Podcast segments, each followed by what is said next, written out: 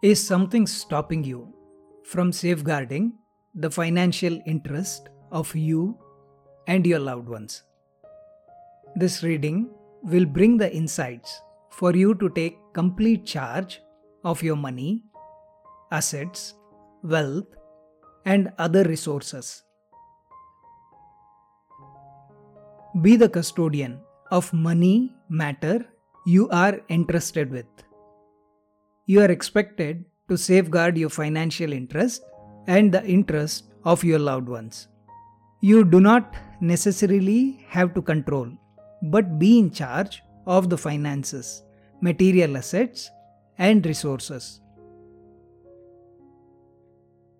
You may need to channelize and apply these resources, wealth, assets, and money to take care of all that is in your custody.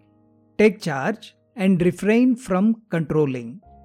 Be the custodian and rise above your desire to make them your permanent property. Be the custodian of all that belongs to you and remain in charge. You have been trusted with a domain, people, property, or knowledge. Take charge of it. Make sure it is taken care of and feels safe.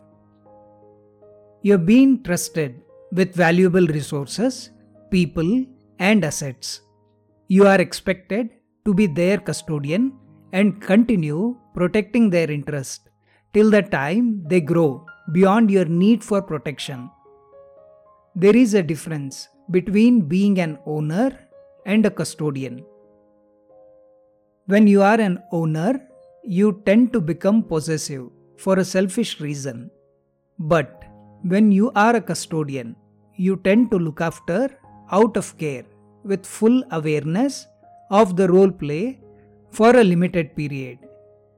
Take care, take charge, and be the custodian of all that has been assigned under your care and play the role till the time it is required. Following affirmation will help you with the energy alignment. For best results, recite the affirmation at least 21 times today. You can find these affirmations in the description below. I take active charge of all that belongs to me. I take active charge of all that belongs to me. I take active charge of all that belongs to me.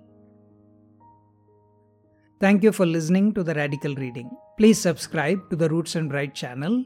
For latest updates, join the free Telegram channel, which you can find in the description below. Thank you.